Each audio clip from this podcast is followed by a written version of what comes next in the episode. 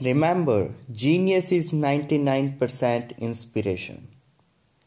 The celebrated inventor Thomas Edison is well known for his statement Genius is 1% inspiration and 99% perspiration.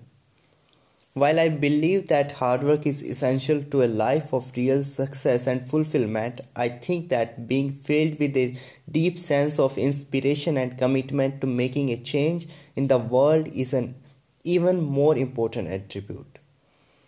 All of the great geniuses of the world were inspired and driven by their desire to enrich the lives of others. When you study their lives, you will discover that this desire became almost an obsession for most of them. It consumed them and occupied every cell of their mind.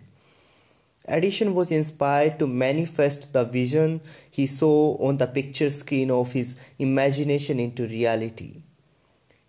Jonas Salk, who discovered the polio vaccine, was inspired to help others from suffering from the dreaded affliction.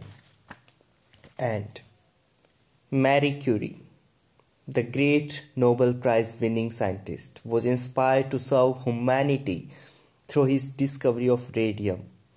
As Woodrow Wilson said, you are not here to merely making a living, you are here in order to enable the world to live more amply with greater vision, with a finer spirit of hope and achievement.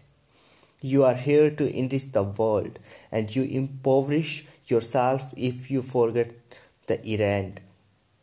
How inspired are you in your own life? Do you jump out of bed on Monday mornings or do you simply lie there with a sense of emptiness flooding through your body? If your level of inspiration is lower than you know it should be, read a good self help book or listen to a motivating audio cassette program. Attend a public lecture by someone you admire spend a few hours studying the biography of one of your heroes. Start spending time with people who are passionate about what they are doing in their lives and dedicated to making the best out of life. With a healthy dose of inspiration, you will quickly raise your life to a whole new plan of living. Thank you.